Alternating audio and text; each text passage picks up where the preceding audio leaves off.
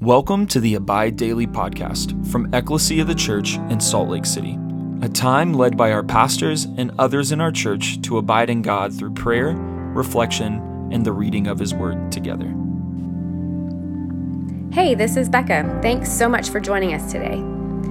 Before we begin our time of prayer and reading, whether you're in the car, on your commute, or in your bed before the end of the day, just take a moment to be still and be aware of God's presence with you wherever you are.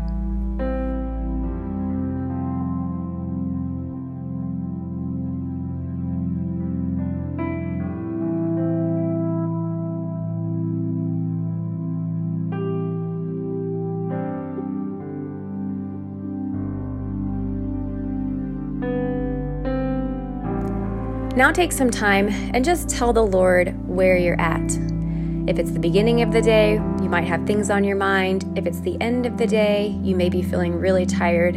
Um, just share with Him what you're thinking and feeling. Spend some time as well in gratitude and just reflecting and thanking Him for all that He's done, is doing, and will do.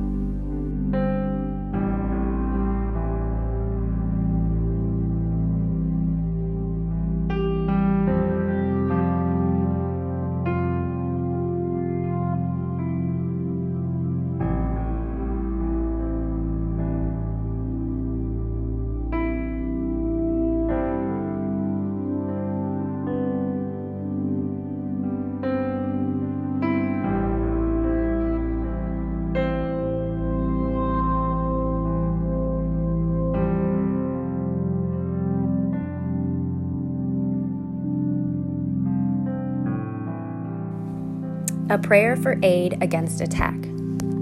Lighten our darkness, we beseech you, O Lord, and by your great mercy, defend us from all perils and dangers of this day.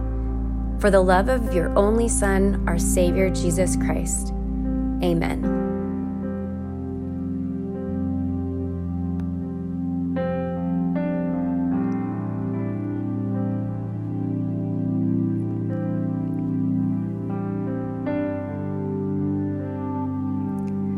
Father God, I pray that as we hear your words in Scripture, that you would open our ears to hear from you. God, that you would give us humble and soft hearts um, for your Spirit to instruct us, um, to convict us. Thank you that we know you will show us more of who you are and show us more of who we are. And God, just give us a clarity on next steps with you in light of the truth we read today. Would you lead us into your kingdom?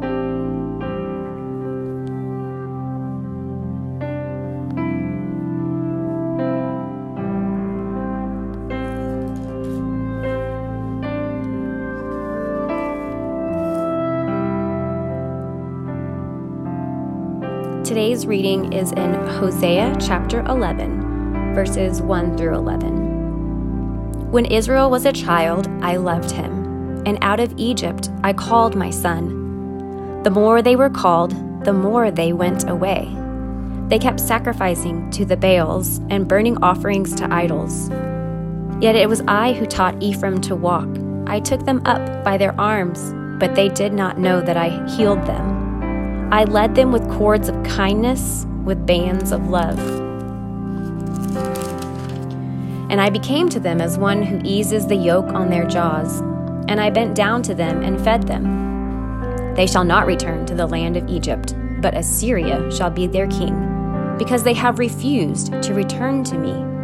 The sword shall rage against their cities, consume the bars of their gates, and devour them, because of their own counsels. My people are bent on turning away from me, and though they call out to the Most High, he shall not raise them up at all. How can I give you up, O Ephraim? How can I hand you over, O Israel? How can I make you like Admah? How can I treat you like Zeboim? My heart recoils within me. My compassion grows warm and tender. I will not execute my burning anger. I will not again destroy Ephraim. For I am God and not a man, the Holy One in your midst and I will not come in wrath. They shall go after the Lord. He will roar like a lion. When he roars, his children shall come trembling from the west. They shall come trembling like birds from Egypt, and like doves from the land of Assyria. And I will return them to their homes, declares the Lord. This is the word of the Lord. Thanks be to God. Well, if you've been following us in Hosea, this chapter is quite refreshing, um, full of hope. We just finished the section um, that has explained all of Israel's unfaithfulness and why they have been unfaithful. It's expressed their hypocrisy. It's also gone into detail of God's punishment, all the consequence for their rebellion. But we can remember from the first three chapters of Hosea's personal story that the unfaithful one will be brought back. Just as Hosea paid Gomer's debts and brought her home, we know that God will, in his compassion, pursue and renew his covenant again with Israel. So, here in chapter 11, we see that beautifully depicted in a story of God as a loving father whose son rebels. It seems as the more the father pursues, the more the son wants to leave. We also hear of God's anger and the consequences for the son's rebellion. But then in verse 8 through 9, we see a tenderness and a compassion. He says, His heart recoils within him, his compassion grows warm and tender. He will not execute his burning anger, he will not again destroy Ephraim. And then in verse 9, For I am God and not a man, the Holy One in your midst and I will not come in wrath. This verse, I think, is amazing. Um, the whole chapter tells us so much of God's character, but this phrase right here that He is God and not a man, He is the Holy One in our midst, just really stands out to me. I'm just really thankful that it's pretty clear here that God is not a man. Because we know that from this story, this is not a human response. Generally speaking, compassion and tenderness is not born from stories of being taken advantage of, rejected, or turned away from. So I'm definitely thankful that God is not a man, that He is God. He is different from us. And it reminds me of a verse in Isaiah 55 that my thoughts are not your thoughts, neither are your ways my ways, declares the Lord. For as the heavens are higher than the earth, so are my ways higher than your ways, and my thoughts higher than your thoughts. I'm also really thankful of the reminder that God is holy. If He is holy, it means He exercises both perfect judgment and perfect mercy. If He's holy, it means that He cannot sin against us. Recently, some of us women gathered and got to hear the teaching um, at the IF gathering virtually, and it was a really sweet time of fellowship and just being spoken over so many truths of God's words. And um, one of the speakers was sharing on God's holiness and his nature as being pure, as being sinless. And one thing that really stuck out from for me as I was listening, um, and I just wrote this down, so I wanted to read it that when I don't believe he is sinless, I project the natural potential to be sinned against. Therefore, I don't obey, repent, or submit. So again, it just it really stuck out to me from Hosea because it's been on my mind. Um, just in that sense that if I truly believe that God is holy, then I can trust that He has good for me. He does not have the potential to sin against me. But when I don't believe that He is sinless, I begin to fear that my obedience or repentance or submission could end in hurt against me because I'm used to being hurt by sinful people. But I love here that we know that we can trust in a God who is holy in his nature and his character as pure. Even again, as we've been reading in First Peter um, on Sundays, a lot of the idea of submission and obedience has come up for me there. And I have really realized that so often I am fearful to step into submission because I'm afraid that it's going to be hurtful, that it's not going to be good for me. So, here in Hosea, it's just another reminder in this area of my life that I can grow in trust towards a God who is holy. And when I see him as holy towards me, as who he is, I am compelled to obey, to repent, and submit. So I'd like to encourage you to ask that question Where in your life are you maybe afraid to obey or repent or submit for fear that you can't trust His holiness towards you? Said differently, where in your life would a great trust in God's holiness towards you compel you to obey, repent, or submit?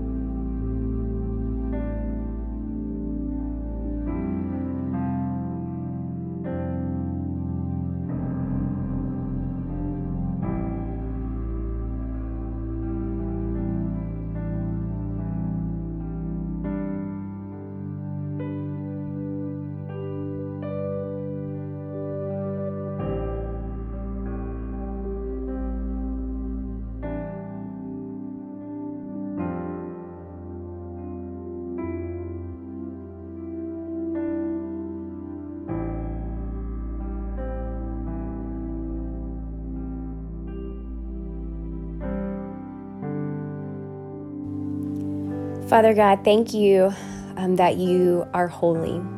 Thank you that you are God and not a man. Therefore, your responses towards our unfaithfulness are not one of human nature.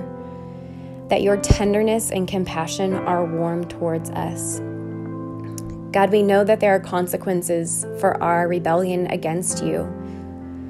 Yet we know that we can obey, repent, and submit to you because of your character as being holy, that you are sinless, God.